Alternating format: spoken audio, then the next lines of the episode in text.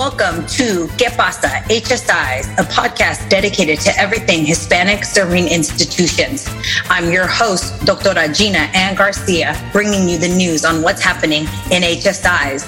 Join us as we explore the history and evolution of HSIs, culturally relevant and liberatory practices, current and emerging research with HSIs, and the policies that shape servingness. Saludos HSI familia and welcome to the show. Today we are talking to Dr. Whitney Pirtle, Associate Professor of Sociology and MacArthur Foundation Chair in International Justice and Human Rights at the University of California, Merced. Welcome, Dr. Pirtle, to Que Pasa HSIs, where we talk about all things HSIs. But first, we jump in and we want to learn about you. So start us off by just telling us a little bit about you and and your higher ed journey. How did you get to be an associate professor? What was the path to to associate professorness? Mm-hmm. Thank you so much for having me here today. I'm excited to get into this conversation. Ooh, where can I start? I grew up in East Lansing, Michigan, which is a college town. So Michigan State University was sort of in our um, backyard. My experience was a little bit different than a lot of the folks in the area, though. My parents had both dropped out of college uh, at MSU. And so I lived in subsidized housing, was raised primarily by my mother. Uh, but exposed to a college experience just by being in a college town. And so I think early on that drove a lot for me and and wanting to know more, wanting to, you know, understand more about how institutions worked and how I could get access to that. So that was a big driving force for me. I ended up going to Grand Valley State University, which is on the west side of Michigan. This is before Proposal 2 hit Michigan, and they did have huge diversity recruitment efforts, uh, which I benefited from. I think I'm a product of how successful those things can be because if you um, met the merit requirements, had a strong GPA, which I did, I was very involved in school. Uh, and if I applied and got in, I could get some tuition funding. And so that ended up being the only institution I could afford to go to. And that's where I went. It wasn't necessarily my first choice by any means, but it was the choice that got me to where I am today. And I'm very thankful for that. I remember by the time I was graduating, I was uh, among a group of students who were trying to protest to save sort of the affirmative action stipulations that were happening in Michigan and were unsuccessful. So it's just interesting to reflect on that, especially today after the what's been happening with the Supreme Court. Um, once I was at Grand Valley State University, which is a primarily white institution, and I would say the diversity has gone down since um, since the ban has occurred in Michigan. Uh, but it was it was quite evident to me that it didn't serve students of color in a way that we felt we might be best served. So I was very proactive on campus, um, trying to sort of do that work among my peers, um, but also some way some where along the way found sociology as my disciplinary home and decided I wanted to go to grad school. I was a McNair scholar, and that was very beneficial for me. And I applied to a bunch of graduate programs and ended up going to Vanderbilt University, which is a primarily white institution in the South. Um, that also was a very different experience for me for being low income, like first gen. Um, you know, I had a primarily white institution eh, for undergrad, but we weren't elite. There wasn't a lot of people with money. It was still, you know, somewhat of a commuter college. It was growing. Um, and so going to Vanderbilt was a whole new world for me, being at a private institution, especially in the South, where they have a lot of old money. So that was a very fascinating experience. Um, again, I could see the ways in which the institution might have failed students of color and also how class really interacted to shape those experiences. Um, and so I obtained my PhD from Vanderbilt. I was applying for jobs and I learned about this university called UC Merced. It is the newest UC um, and the newest research institution really in the United States. And so no one knew a lot about it but they were hiring and I was excited to see what this campus was about. So I've been on faculty since 2014 and it has been such a learning experience um, because it is quite different than both of the institutions I have had experience with. Um, it, yeah, our students are primarily students of color. I would say almost 90% students of color. It is a HSI, and it is a HSI in a different way than a lot of other HSIs, in that as it was started, it could have had HSI designation. It always has served a lot of Hispanic Latinx students. Um, and it also serves a lot of students who have Pell Grant funding, like I did when I was an undergrad, who are first generation, um, who are trying to navigate college without a lot of resources. So it has been a really wonderful place for me to be at. I really do resonate and connect with a lot of the students. Um, it has been a big learning journey too because I hadn't had experience in HSI and being some place in California and being at a new institution and having things like being created on the daily basis. Uh, so it is a really hands-on get in there and do the work and try to create this university that we might want to be in. Wow, you're right. Three very different institutions.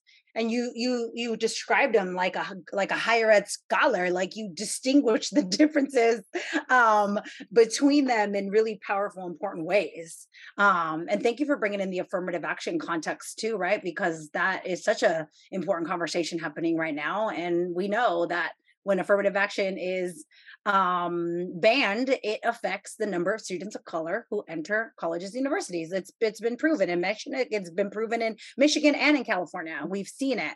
Yeah, in both of your uh, states, or what two of your at least states, right? Of that you've been in higher ed. So so yeah you started getting into this idea of hsi uh, so tell us a little bit about that or we call the servingness journey here on yeah. pasa hsi is like how did you come to know hsi well, I feel like it is hard to be at a place like UC Merced and not have that terminology in your face, you know. So even um, right away, coming to the institution, being in different meetings, maybe even orientation, where you have uh, folks talking about all sorts of things, you know, how to deal with students, how to submit reimbursements, also how to apply to grants, which we know that's one way that they like to really discuss the HSI status in terms of collecting money. and so I think early on, we were told, you know, that this, this was a HSI, but I think it was less clear what that would actually mean for us um, and mean for me as a faculty member here. Um, and so I think that it was a bit of a journey. I, you know, was curious about what the HSI designation meant.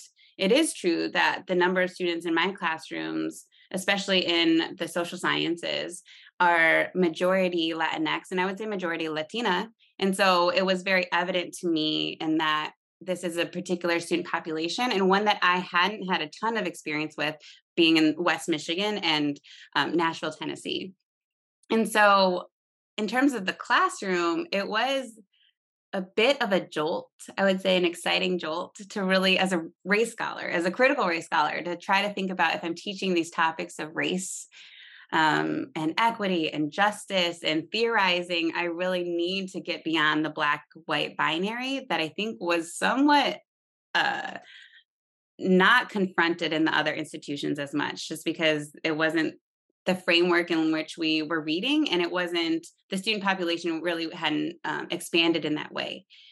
And so i still think of you know race theory com- helping us theorize white supremacy and anti-blackness but at least in the classroom i had to think through other instances of racialization and experiences and um, other intersections that impact our students like legality. And so it really did shift sort of my approach to teaching and thinking uh, in terms of critical race theory more broadly. But I would say another part of that journey, I think, is being one of a very few Black faculty members on campus and having Black students often coming to me and asking for support in various ways and and wondering, you know, seeing that sort of juxtaposition or maybe even conflict and that this is a minority serving institution and um, we are still like minoritized in a particular way and how can we try to rectify those that that area of conflict? So i think i guess to answer your question a little bit um, better is that being at, at hsi has shaped yes, my professional experience, both in how I think about race and racism, how I teach about race and racism, but how I interact as sort of um, an agent within the institution. Yes, you've said so many things that I'm like, oh my gosh, you probably could have a whole research agenda just on multiple things you just said, right? Like, including the fact that when you're talking about uh, Latino, Latinx, Hispanic, it's not actually a race, right? And that eh, that gets complicated because then we, you know, sort of call it a broad race. Um, so how does critical race theory come into play even in HSIs, right? And mm-hmm. deconstructing the level of anti-blackness in the Latinx community, which we're going to get into. Um, there, there's so many layers, right? To even just being a, a race scholar within HSI. Um, so yeah, let, let's talk about it. You're a critical race scholar with research exploring issues relating to race identity, inequality, health equity, and Black feminist praxis. Your latest work includes writing on COVID-19 pandemic inequities and institutional anti-Blackness. So, your research on anti Blackness is especially pertinent to our listeners as you are writing about anti Blackness within the context of HSIs. I've read and cited and discussed in public lectures your article called I Didn't Even Know What Anti Blackness Was Until I Got Here The Unmet Needs of Black Students at Hispanic Serving Institutions, published in Urban Education. So let's talk about it because it is it is a super relevant talk uh, topic. So first, let's just talk about what is anti-blackness. How are you defining it? Mm. Yes anti-blackness to me and my engagement with you know other scholars who are writing about this is um I would say a particular racial ideology that frames both the Black experience and the treatment of Blacks in the United States or globally. It, the anti Blackness is global. but I'm thinking, I guess, in particular about the United States and then also in terms of institutions. And so it is sort of a theoretical framework. I see it almost as another flip of the coin to white supremacy. So we know that white supremacy situates whiteness as um, as supreme and therefore allocates resources to to that category at a disproportionate rate anti-blackness i think um, because of the ways that race has been formed especially in the united states sort of sits at the other end of that binary. So if you have white supremacy as thinking of whiteness as pure and good and supreme and should therefore have all these things and power to dictate the rules anti-blackness is at the other end and situates blackness as as as subjugated as disadvantaged as dirty as negative and and therefore shapes experiences of harm um, discrimination alienation and and things of that nature. Um, and so when i'm thinking about anti-blackness i am thinking about those ideologies that allows that to be upheld even when they're not sort of front of mind. It just they become embedded within our ideas. Um, also our institutions and our everyday experiences. So anti-blackness is both institutional in that it shapes resources, um, organizations, but it's it's personal too, in that it is it's a felt experience often, and and it's hard to describe. Uh, but black people understand it i guess is is one way i might i might try to define anti-blackness that's important right? Like because there the idea of disputing that eh, like it's not anti-blackness you're like we we just know right? Like there is a, a just a knowing. So thank you for that and the extreme opposite of, of white supremacy. Wow that's a powerful way to think about it So you in the article talk about um and how anti-blackness shows up in HSIs in three levels, which I really loved. I, I like as someone who thinks about it like in that sort of way and thinks in these organizational um different levels of an organization and societal and interpersonal, you defined it in that way. Um, so you said institutional blackness, organizational anti-blackness, and interpersonal anti-blackness talk to us about the different levels and why it's important for us to understand it as multi-leveled. Absolutely. So i got to campus in 2014 which some might recognize as one of the first like national waves of black lives matter protests because it was in the the wake of mike brown's murder and so I got to campus in a moment where the Black students were agitated in a way that I think is very inspirational. So I don't I don't say it in a negative way, um, but they were sort of confronting at a societal level issues of anti-blackness and wanting blackness to matter, and in particular matter at UC Merced. I remember attending protests with the students, and they had flyers, especially the Black Student Union had a flyer, and it says, we are the missing 5%. And I'm not exactly sure where they got their statistics, but because UC Merced is so new, when the campus um, was first started, there was a small, you know, student population, and there were reports that there were about 10% enrollment of Black students, which it doubles the amount of almost every other UC. And so it was, they were thinking, like, what? Oh, is this new UC Merced a place where black students might be incorporated and and served in an interesting way. It's so new we don't have any of the old baggage. Maybe this is a place. But within a few years the reports came out again and the black student population is hovering around six five four percent. And so they were confronted with the missing five percent why are you discussing us as like being so different and new and we don't feel that and all of a sudden our numbers or at least our proportion is dwindling um, and now we are even you know lower than the state population of black folks in california and we're matching the ucs in a way that we didn't want to. And so the students were were mad for all of those reasons um, and they found me very quickly and i don't know that it had anything to do with who I was. I think I was the right faculty member for them, but it was just there were so few of us here. There were five, uh, five tenure track faculty when I got to campus, um, and so I, I mean that literally. There were so few, and all of us were tapped in different ways. So I had a group of students who said, you know, we are looking for a faculty advisor. We want to create a space for Black students on campus. Um, that can become beneficial for us, almost like a home base. We've learned that other UCs and other institutions have these um, halls or dorms or what we call living and learning communities, and we want to try to build one at UC Merced, and they named it Afro Hall. And I said, sure. I mean, I'm also looking for a home here. This is so new. I I don't see a lot of black people in my day to day and this could be, you know, mutually beneficial. And so that's how I started working closely with this group of students who named this hall space even before they had a hall. And so I started working with them right when I got to UC Merced and um, have continued to work with this space for the last uh, nine years, I suppose. And it has grown in really exciting ways, sometimes frustrating and very tiring altogether. Um, but we now have it is a le- living and learning community. There is a graduate fellow who works with them. And we have just in the last year hired a Black student success coordinator who is now taking over my job as LLC manager, which should have never been my job, but it was for the last eight years. So we have some sort of institutionalization.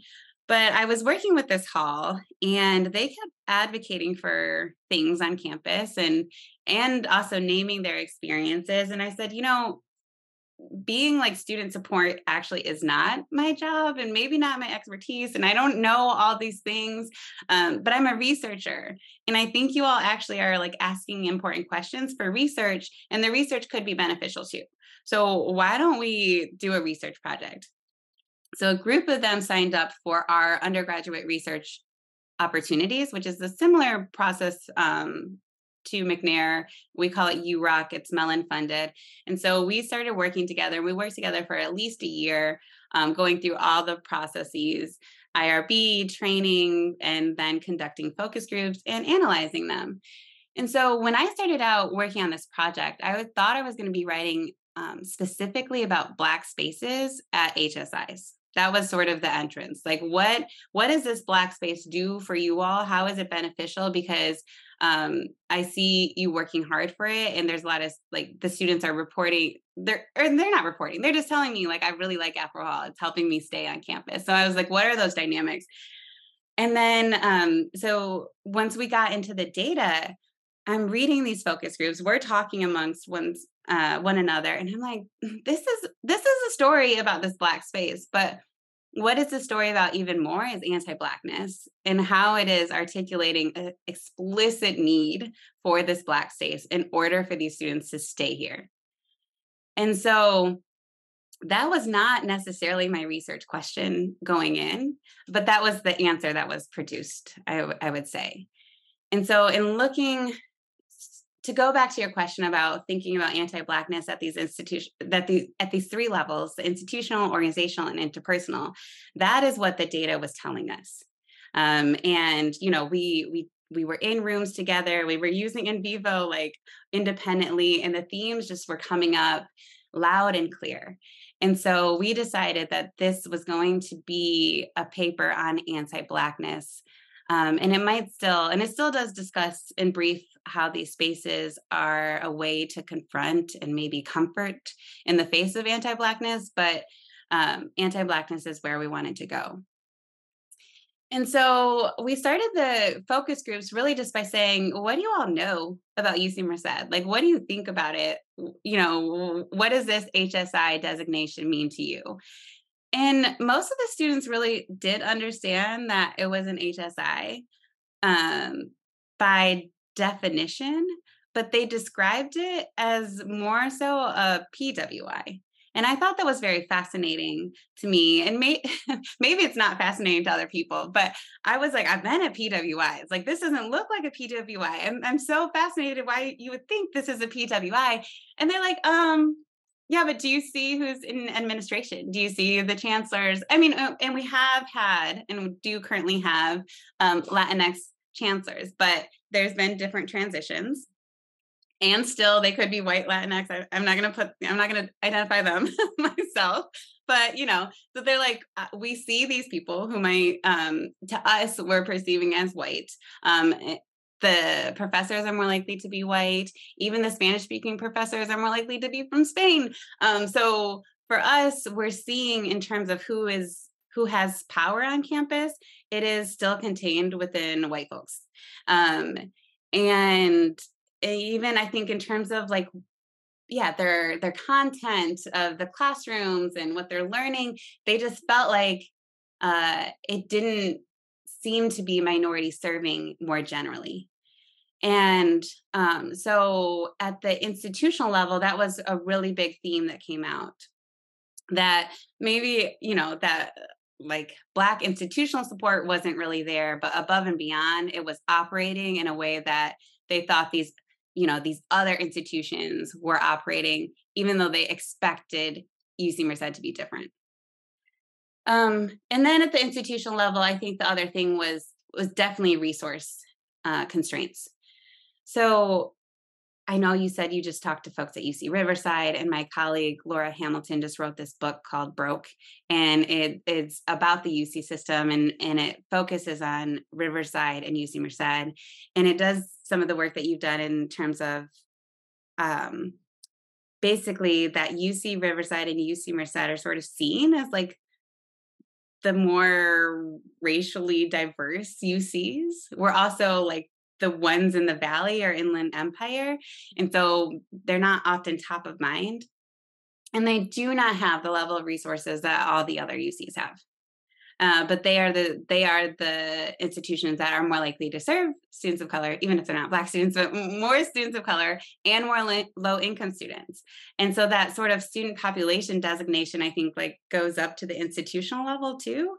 And so there's a lot of resource constraints at UC Merced, even though we thought that we were getting money poured in to support this growth of the institution. Um, it's just not necessarily at par to our sister campuses. And so within the institutional constraints, Black students in particular felt like they weren't getting any resources that they might need to thrive. Um, that, like, why didn't they have any Black spaces? And if there were Black spaces, why was it on the backs of their own labor? Um, why were there not more Black faculty and staff? Uh, you know, why is there not uh, a Black Studies minor or Black Studies center or or you know uh, support to study abroad to black places. Like just across the board they felt like there wasn't institutional support for black students or faculty or staff. But oftentimes when they're talking they're they don't always focus on them. They're like, "Are you good? Like, where are your people too? Uh, do you have support?" You know, they see it among those faculty and staff who support them, and they just see like the dearth of resources. And so, the resource constraints at the institutional level, and then how it implicates the Black students is a big one and how uh, primarily pe- white people are in positions of power, I think really did show anti Blackness at the institutional level. Oh, thank you for the background. I love the background to the um to how the research came about um it just gives a very real i mean this podcast is is it's Que Pasa HSIs what's going on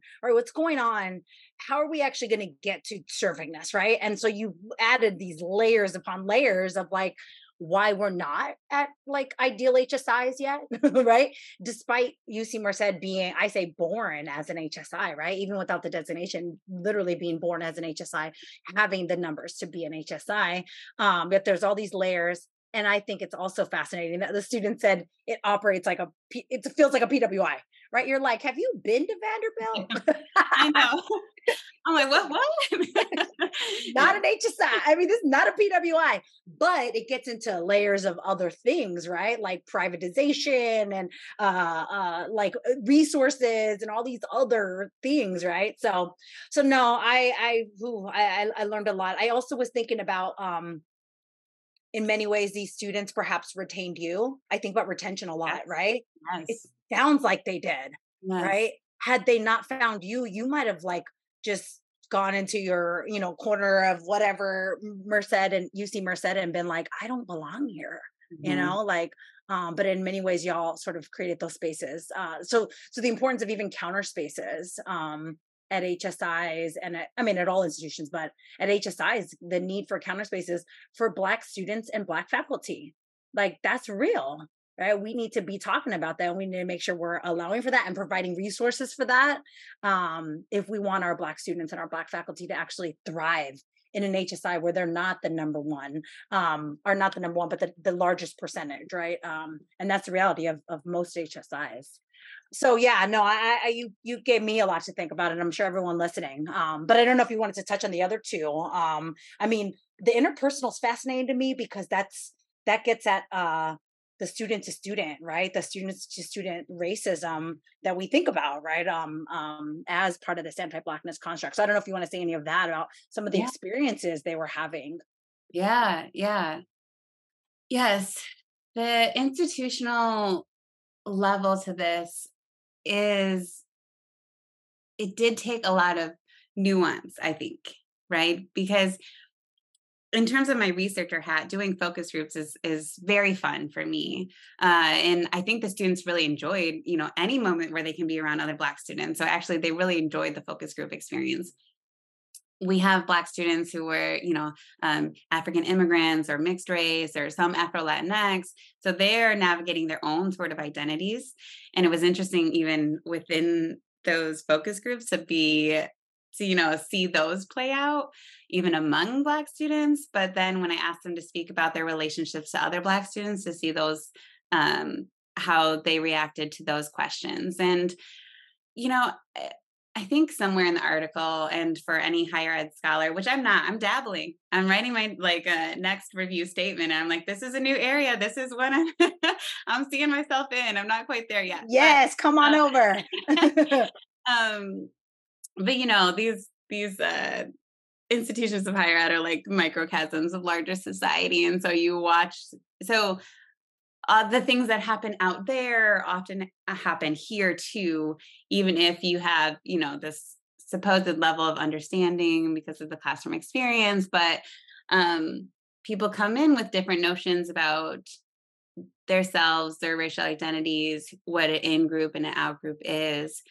Um, and so I think the focus groups allowed for that to be discussed because they're talking with one another about their experiences and can see, like, oh, I had this experience and then you had this experience. And so that maybe this is a pattern of experiences that we're having.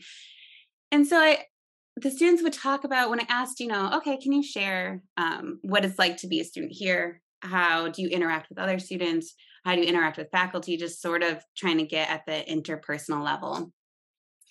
And I, for the most part, they would say, "Oh yeah, like I'm cool. I have you know a Mexican roommate or um, a Hmong friend, or I'm in this organization. Like I'm I'm pretty cool on a one-off." Uh, but I feel like our groups are, don't really interact so much. Um, you know, it's still like, why are there a black table in the cafeteria? Um, we we have this black space, which we really want. And some people think that we're self-segregating, but do they understand this is like the only place for us?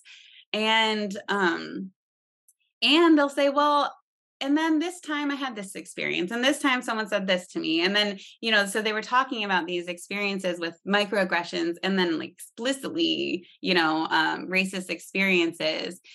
And so they felt like they could feel anti Blackness at an interpersonal level through those patterns of experiences. So let me think through some examples that the students talked about. Um, they would say, you know, we would always try to put on cultural shows um, or do events for the whole community. And we would try to get people to come, and no one's showing up besides other Black students. But when other events happening, they're expecting like us to show up too. So maybe like uh, you know, they do Cowchella at Merced instead of Coachella because there's a lot of cows here. Um so maybe even like who they're asking who they're bringing out like what type of music that caters to those sorts of things they would feel some level of exclusion um or why aren't you all showing up? but they felt like it wasn't reciprocated even though they were trying to do like huge cultural events. Um one interesting story that stood out to us was when a afro latina student was talking about how she would show up for class and people read her as black and she would say she would go sit you know in the classroom and no one would really talk to her when they were making small talk or groups um, and sometimes they would speak spanish and then one day she talked to somebody and was speaking spanish and she she's described as like the heads were turning like oh wait you? Um, and they didn't see her as that and it, it, she had to like go above and beyond and signaling some connection to latinidad to feel included but that didn't feel good to her. Like it didn't feel good that she had to do those things. And so for her that anti-blackness um, you know that other other folks of that community talk about really resonated on our campus. And she felt like there wasn't a lot of space to to have that identity supported. And she actually really liked being in afro hall and connecting with black students even though she was at hsi um, there were other students who had interesting experiences, some who were mixed race, white and black, who uh, people might have perceived as white passing. And so they had that those experiences of like slippage that scholars have written about. White passing mixed race students had these experiences of slippage where people would not see their blackness and then they would hear the anti-blackness front and center like oh look at them or even saying you know racial epithets and things like that and and having that hard spirit experience of freezing like do i confront it in this moment or am i not safe and so that feels very harmful for black students uh, and that is another reason why they might go back to Afro Hall and be like, y'all, I had this experience. I can't share it to anybody else, but like this fucked up. These people are racist. Um, and in particular, they're focusing on blackness because they are around white students and Asian students and Latinx students and they could see across these groups feeling that blackness was set aside in a particular way um, deemed as less good less worthy less smart all those things. And so I think that helps articulate the anti Blackness even more.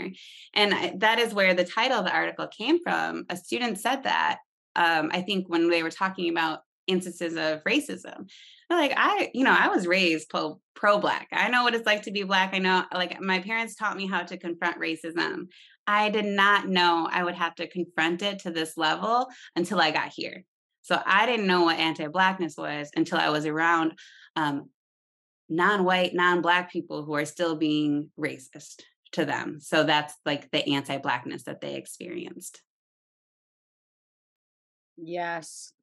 And it makes me think about um the racial innocence book right by tanya hernandez uh eh, when i read that book i was like this is going to be hsis because the mm. critical mass right like she talks about that like when there's a critical mass of latina people the anti-blackness gets even more pronounced right? Because it's like the critical mass is there um and then you know never mind that there are afro latino people within that critical mass um but yeah that book was so powerful when i read it because i was like this is this is the hsi space um and some hsis are, are already there there is the critical it's 50 60 70 percent well uc merced might be there right like yes. that uh, hispanic 60%. students mm-hmm. 60% is a lot right yes. that's the critical mass at the student level of course mm-hmm. but it is it's a lot so whew, all right so yeah you've given us a lot to think about um but i think the the question that I then get asked, even when I explain anti-blackness in an HSI context, is like, how do we disrupt it? Right? Mm-hmm. What do we actually do about it? So I don't know if you've thought through that, right? It's like, how can we actually disrupt this on a daily basis? How do we start to disrupt this on an institutional level, which really is what needs to happen with HSIs? We cannot expect it to just go away. Like it's gonna have to be at that institutional level. So what are your thoughts on that? What do we what do we do? That is the big question. And I don't know that I have the big answer, but I can try to offer a few a few answers that are informed by this research and other literature. Um, for one, I think naming it that a lot of folks don't want to name anti-blackness and want to think of their institution, especially if it's minority serving, as, as serving all students. I think in the wake of 2020, you know, uh, a lot of institutions did have to confront anti-blackness. We saw a ton of institutional statements about anti-blackness, um, commitments to address it, uh, and I think now that we're in 2023, we can see whether or not that's happened or not. At UC Merced, there was the valuing Black Lives Task Force that was created. And um, I know that there's a lot of critiques of task force and what they can do. Um, but I think trying to um, up name it and also think about who has been naming it and bringing them to the table is very important. And so asking students like in the wake of this if we're going to address anti-blackness what would that look like for you? What do you need? What are those needs? And how can we like put money and resources and time and the institutional support behind that? Some of the good um, that has came out of it at our campus I'm not sure how well it will be sustained. Um, but uh, we did now hire a Black Student Success Coordinator, uh, which I think is very beneficial. I also don't think that that should be filled by one person because they have been, you know, hit by all sides. And so I would say an increased support for that. Um, there are some initiatives going on on campus that I've been a part of too. Um, so trying to support black research excellence and having some funding for students who are interested or faculty and staff. Uh, we put on a symposium yearly of, uh, for these fellows or for anyone who's doing research to try to support it and and honestly just keep naming it. You know that that's part of the goal too um, that this doesn't go away with one cycle and definitely not one statement. I know that there was still some pushbacks uh, once the report on the Valuing Black Lives Task Force was put out, because the way in which it was written was that the institution has done all of these things, and the students read them and say, "Oh wait, we did these things. We advocated for a center. We decorated the center. Um, we went out and built connections with the ABC conference. Um, we've helped retain faculty, and sort of their labor has been very erased. And so I would say that is something that institutions need to do better um, to see the work that the students and faculty and staff do and put money and resources and time and effort into those things without co-opting it in a way that can feel harmful and leaving students feeling disregarded. Um and also i think one thing that the article reiterates is this huge need to support counter spaces um that that if the institution has not yet become a place that feels inclusive or that serves students in their cultural and other needs, then these other spaces within the institution can really step in and do that work. But it is so hard to try to run a counter space when you feel like you're getting you know attacked for even having that counter space like why do you need this? Um or why is this beneficial? Why do you need more money? Why do you need you know that feels very tiring. Um but these spaces are so productive. And so i think that's one way that institutions can can begin to address anti-blackness is to see who on campus and what on campus is being a space um, that is supportive for Black students and, and in that way does confront anti-Blackness and support those efforts that are more so like on the ground and really cultivated by those who have that experience and those who are trying to work on it. I think in my article, I cite work by um, Warren and Cole, and they theorize about these Black educational spaces. Um, and they say that they're fugitive spaces, like uh, almost taking, you know, an idea about Afrofuturism that tries to tell us about a world that we would want to be. Um, and how that these, yeah, they're we describe them as counter spaces or maybe a third space but what if we looked at them as like the future as as this um, place where we want to be and try to like come together and build that space so they talk about it as community building spaces um, that support the self determination and self efficacy.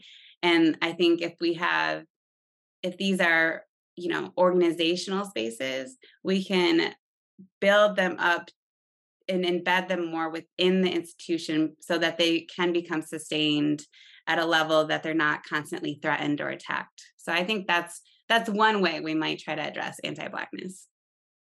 Yes, you gave us a bunch of ways. I I, I love them all um and you got me thinking about a lot of things even like in in in my newest book transforming hispanic serving institutions um I, I sort of do that same sort of like freedom dreaming, right? That's like Afrofuturism. Like, what if it just was like this, right? What is these were just liberatory spaces?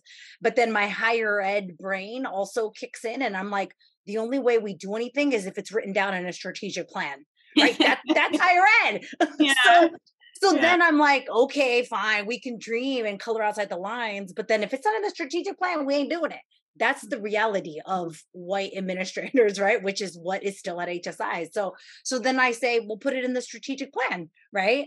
Um and and we we don't see that. Who where does it say in a strategic plan or in a mission statement uh, we disrupt anti-blackness yeah. No. It says we value diversity it's to your statement about uh, statements right? We value diversity here. No you don't. Yeah and we don't care about you valuing it. We want you to disrupt the anti-blackness, right? The, mm-hmm, the racism. Mm-hmm, mm-hmm. Um, so yeah, it's like, uh, yeah, I, I, agree. There's you gave us a lot to think about, um, and you got me thinking about like, oh, what about this? What about that? Um, but the creating of spaces, I think, is so important. Um, the other thing that came to mind is when you talk about Black students doing all the work and not getting any credit um i was listening to an episode of uh, blacktivism in the academy. I wish i remember who the guest was. I don't remember because i binged a bunch but um one of their guests was saying like pay black students right? Like pay them. If they're in leadership if they're the president if they're an sga whatever it may be like pay them because they're laboring. They're laboring for you and getting zero credit. Mm-hmm. i was a part of an an initiative this year uh in related to inclusion, justice, DEI ish, even though it wasn't called DEI, I don't remember. And at the end, they told us they had pockets of money for initiatives that we wanted to start. And I was like, I am not starting anything else. You can use whatever money that was designated for me to support the people who have been doing the work. but that's not, yeah, that's not even paying people for what they did. It's like, do like you did a lot. So now you're here and now you can do more. And I'm like, just, can you just give it to the, yeah, the student presidents?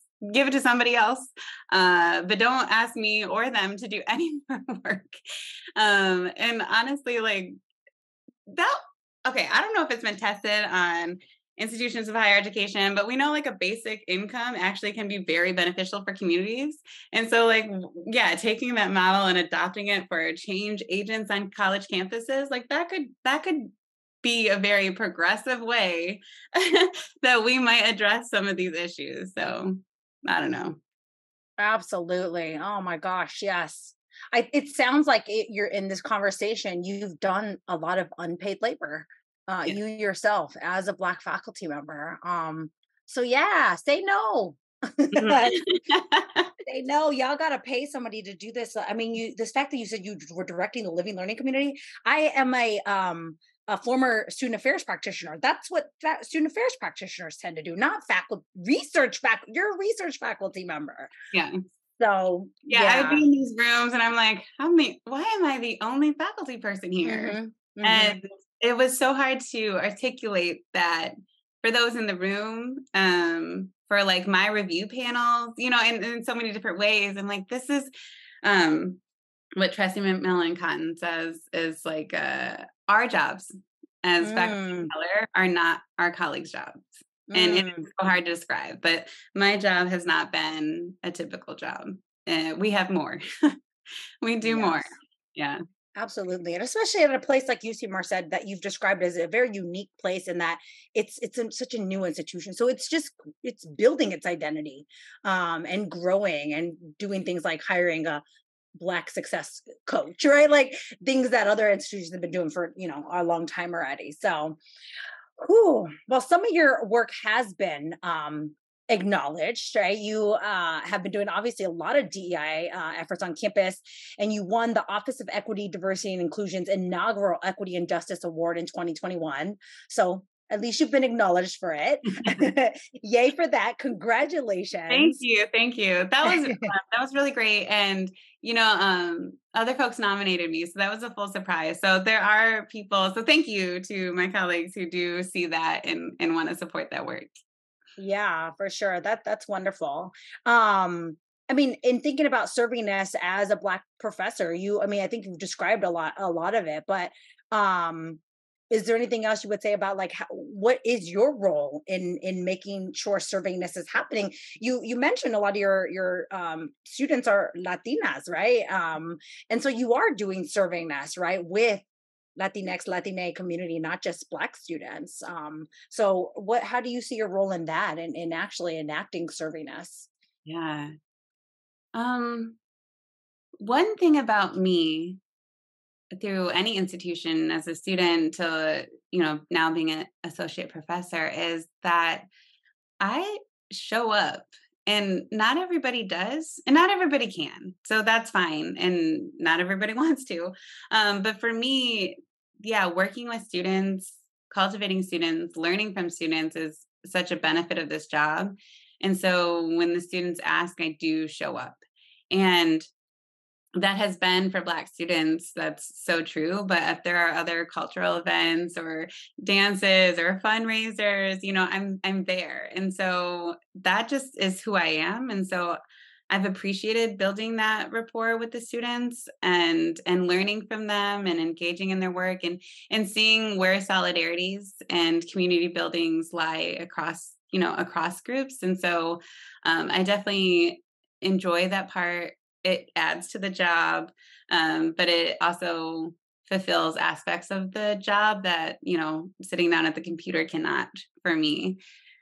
Um the students you know i have appreciated in in the many ways they have shown up there's been so many different instance, instances that happens you know when you're a faculty of color who uses their voice. So I've been on campus reform before, uh, alongside students, you know, for things that we've tweeted, and they they're like, "How do I support you?" And I'm like, "How do I support you?" Or "How are we supporting each other?"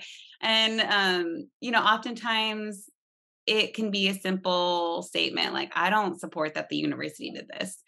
and the students will see that and and um, appreciate that so um, I have been, as I mentioned, I was working with Afro Hall and I was noticing within the hall that they wanted space to think about their race and identity. And it would happen, you know, informally in the dorms. Um, but oftentimes as a first year student, it would happen with, you know, without any sort of guidance. And our university rolled out these Spark freshman seminar classes and I decided to create a Spark class catered towards Afro Hall students, but of course any student can can enroll. So mine was titled Black Identities. And I taught it for three years as, as an add-on um, to my load. I was paid for it, but it was an additional class because I was very interested in it. And so I had, yeah, 17, 18, 19 year old students really come into the classroom and we would get into identities. We would start by thinking about, you know, ideologies of white supremacy and anti-blackness. Um, we would think about how racism is manifested, also issues between, you know, colorism and intersectionality. And then we would go through and talk about different Black identities. Like, what is it like? Well, how are identities formed? um, how are they shaped once you grow older how are they changed at an institution uh, but also let's talk about black immigrant identities and black mixed race identities and afro latinx identities and let's let's get into it because i think sometimes they're trying to learn who they are um, and especially even within their black space and they would be like wait this type of black is different than that type of black and now i'm confused about blackness and the whole goal of the class is to say Blackness is diverse and it's expansive, and there's so many ways to learn about the Black experience in the United States and globally that it's a it's a way to like frame your experience, but beyond you. And I also had um, a lot of students who were not Black in the class by nature UC Merced, and so I would that time I explicitly framed it like this is a class about blackness, so we're going to read about blackness. Um, but when I'm asking you to reflect on your identity, reflect, reflect on your own, like the, you know, apply it to yourself. And I just love the the growth I could see in these first year students over the course of a semester and understanding who they are and just doing things like um yeah let's journal and then do a creative exercise and people would produce like signs or uh, pictures and mosaics that like represent their lives and it was very important for the students. And I think for the hall, in that a lot of times people would look at this hall or this black space and say, it's so um like exclusive or you're self-segregating or isn't college about learning about the new experience? And i'm like hello blackness is so many different experiences. And so it like the sole goal is to say like we can think through blackness to learn about the world around you because everything that's happening out there also happens within this like umbrella. And so i really enjoyed that class and that's one i guess another way that like servingness for black students can show up in in the types of classes and if we have the ability to teach those classes um, I taught it as an add on because it's not a sociology class, which is where my home base is. And now they don't allow that. And I haven't figured out a way to continue teaching it. And that's, I, I think, an institutional problem.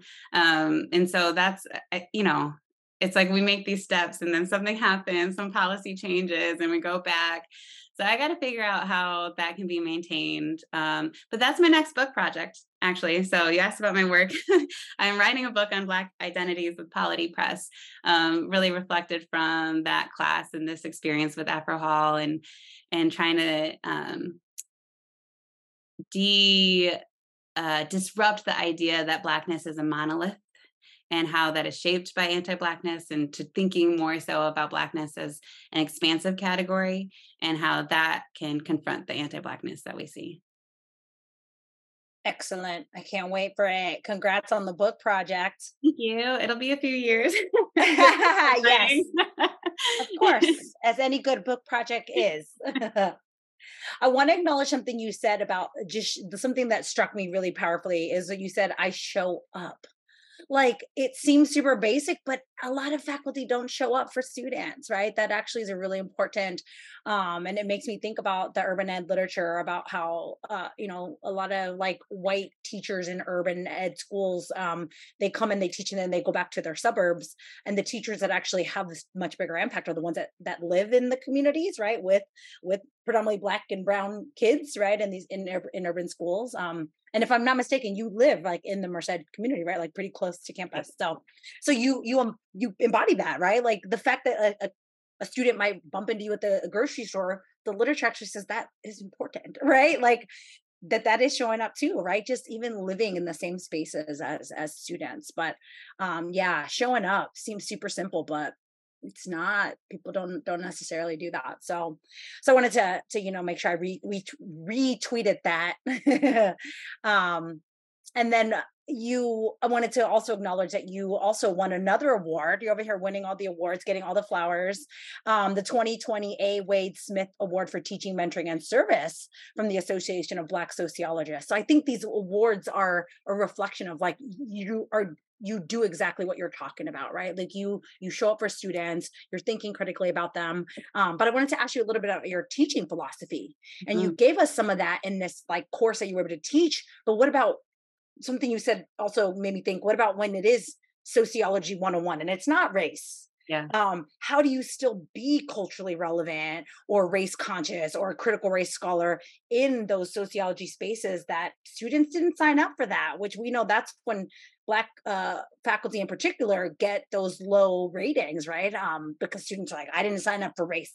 Why is she talking about race? So talk to us about that about your teaching philosophy right? And in your your normal teaching load. Yeah sure. I mean i am thankful to be at UC Merced and in front of these students where teaching sociology uh, really taps into their lived experience. Um, and I'm saying this coming from Vanderbilt, where I had a lot of anxiety going into the classroom because people would, the students I thought um, didn't really see my level of expertise as like a young Black woman scholar.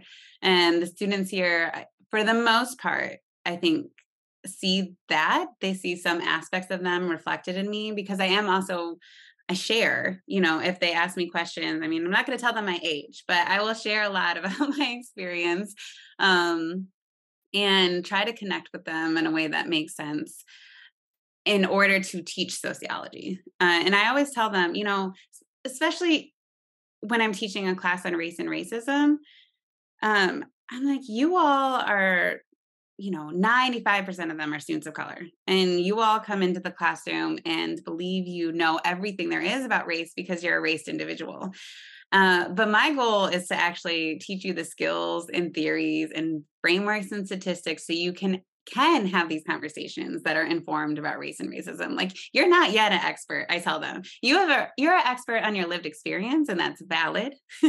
but as a sociologist, we're going to look, you know, we're going to look at gen- generalities and patterns and and really try to paint a broader picture of what's going on beyond an individual experience. Um and so I tell them my aims like, I want them to be experts when they leave the classroom about race and racism so they can go out and have these conversations since they're confronted with it as a person of color constantly. When I teach classes not related to race and racism, of course, race and racism is going to come up. I don't teach sociology one of one, but I teach a sociology of health class, for example. And for me, that has you have to talk about racism and systemic racism if we're talking about why disparities exist, or classism and capitalism if we're talking about why um, socioeconomic disparities exist. And so I'm always trying to think through what they know at the in terms of their experience. Like I was treated badly in a doctor's office, or I didn't have access to healthy food. I'm like, okay, let's situate this. Where did you live? What kind of insurance do you have? What social category might help explain that your positioning within the system? And so it's always like taking what they know and making trying to make a systems um, connection for them. I also do I also spend time in each classroom trying to lay my idea of sort of classroom guidelines. And, but part of that is reflecting on what the students want. So I have a set of guidelines. Um, for instance, we say people of color, not colored people. You know, that's a, that comes up. Um, uh, that um, no human is illegal because that might come up in our classroom. You know, there are things that I have seen, and I'm like, this is this is the space that I am cultivating. Um, I also am not one invested in policing language, but understanding that language is powerful for those groups who you know have had it used against them. And so i say i don't want to hear racial slurs in the classroom but also if you're talking about your own group that's that's your your thing. Like if you're a black person you say the n word i'm not going to call you out. And i'm also not going to use any other racial epithet towards anybody else and vice versa. But i just remember being in classrooms where maybe um, a student was like, "Oh yeah, my friend said the N word," and they're a white student, and no one stops them. And I remember feeling like so frustrated and wanting the professor to step in. And I will step in. I will always step in if it's something like that. But laying those sort of guidelines down in the beginning, I think can be really helpful. And then asking the students, like, what what else? What am I missing? Like, let's talk about gender identities. What are we doing? Do we want to, you know, everyone introduced by pronouns? So I'm I try to inform my classroom space by my experience, but also just like who's in the room at the time and what that means. And I would say that, um, and just being like, y'all can correct me. I'm I'm proud. First of all, from the Midwest. I'm mispronouncing everybody's name. It's so horrible. I try to do better. I really try. I'm like, please, this is not a fault of yours. Correct me anytime. So like I try to like bring in examples of corrections and then try to have that throughout the classroom too. Like uh, I might be running late. I'm so sorry, but I, don't want to let you out late. Like interrupt me if there is a problem, whether it's big or small, or whether I assigned a reading that you felt was thought was ex- like offensive. I don't know what it is, but let me know. And so trying to build those classroom dynamics and um, I just had to look through my evals the other day because I'm writing my review statement and that comes up constantly. And I am so appreciative that the students see this and they say like this space um, has been cultivating or i could have really good discussions that i haven't had in other classes or she respects me that's a big one. And i find that the more i respect the students they respect me back. Um, so i don't i don't often feel disrespected by the students but i think we build that mutual sort of respect of one another early on is my hope so that we can get into these deep sociological topics without people feeling like offended or that they can't share their experiences. And I'm blown away every year by things that students share. Uh, it's hard because I'm not a, a trained in that area either. But um, we I assign readings on um, uh, DACA, and there's a ton of DACA students in the classroom. There's some readings about you know borders and immigration and deportation, and students will say, you know, I had a family member who's deported and every time i'm like thank you for sharing or the students will jump in thank you so much for sharing. What do you need? How do we support you? Um, they disclose a lot of these things that we read and talk about w- w- through their personal experiences and i just think that um like i'm honored for them to be able to share that in that space and i take it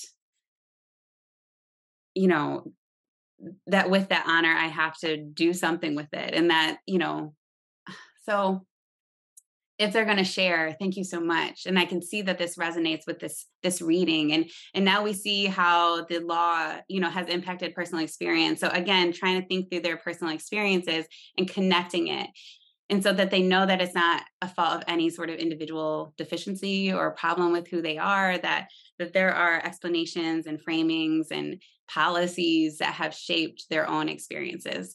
Like that i think as a sociologist is is one of my biggest goals in the classroom. Thank you. That was a lot and you have just given us so many good things to think through. I i love it. I i'm here sitting like taking notes and you just got me thinking about a lot of really important things um and i think i just i mean if i know the students appreciate you at uc merced but they they really are lucky to have you um they're all students uh Latina students, Black students, white students, they all, um, you know, they should be appreciating you at high level. So I hope you keep winning all the awards and getting all the things and all the grants because I know you're successful in that area as well. Um, but this has been such a beautiful conversation. So thank you for coming on and talking to us on the pod and getting us uh, thinking about, uh, you know, HSIs. But mm-hmm. the final question, same question for everybody how do you respond to the question, ¿Qué pasa, HSIs? Um, I don't know. I mean, like, what's good? what we can talk about. We talked about it all. we talked about it all. What's good? I like that response actually. What's good, HSI? Where are we going next? Um, I will. I do want to say, Gina, you asked about like my HSI journey, and I mentioned being at UC Merced, but I would say that you're definitely a part of that journey. Um, I read your book and your work because I'm at UC Merced. You came out. I said, Hey, I got questions for you. I'm working on this article. You gave me feedback in real time. You have supported this work in a whole like generation of scholars. So um, definitely a shout out to you. And I think this podcast moving forward is a bigger testament. So you're a part of that journey too. Thank you. That was I. I do remember that visit, and uh, yeah, uh, we we've been in contact for quite some time. And at that time, I was already fangirling you, mm. um, and knew you were going to do some pretty cool uh, work around this really important topic um, um, about HSIs and about serving students, right, in really intentional ways. So, so thank you for that, and thank you for being with us today. Thank you.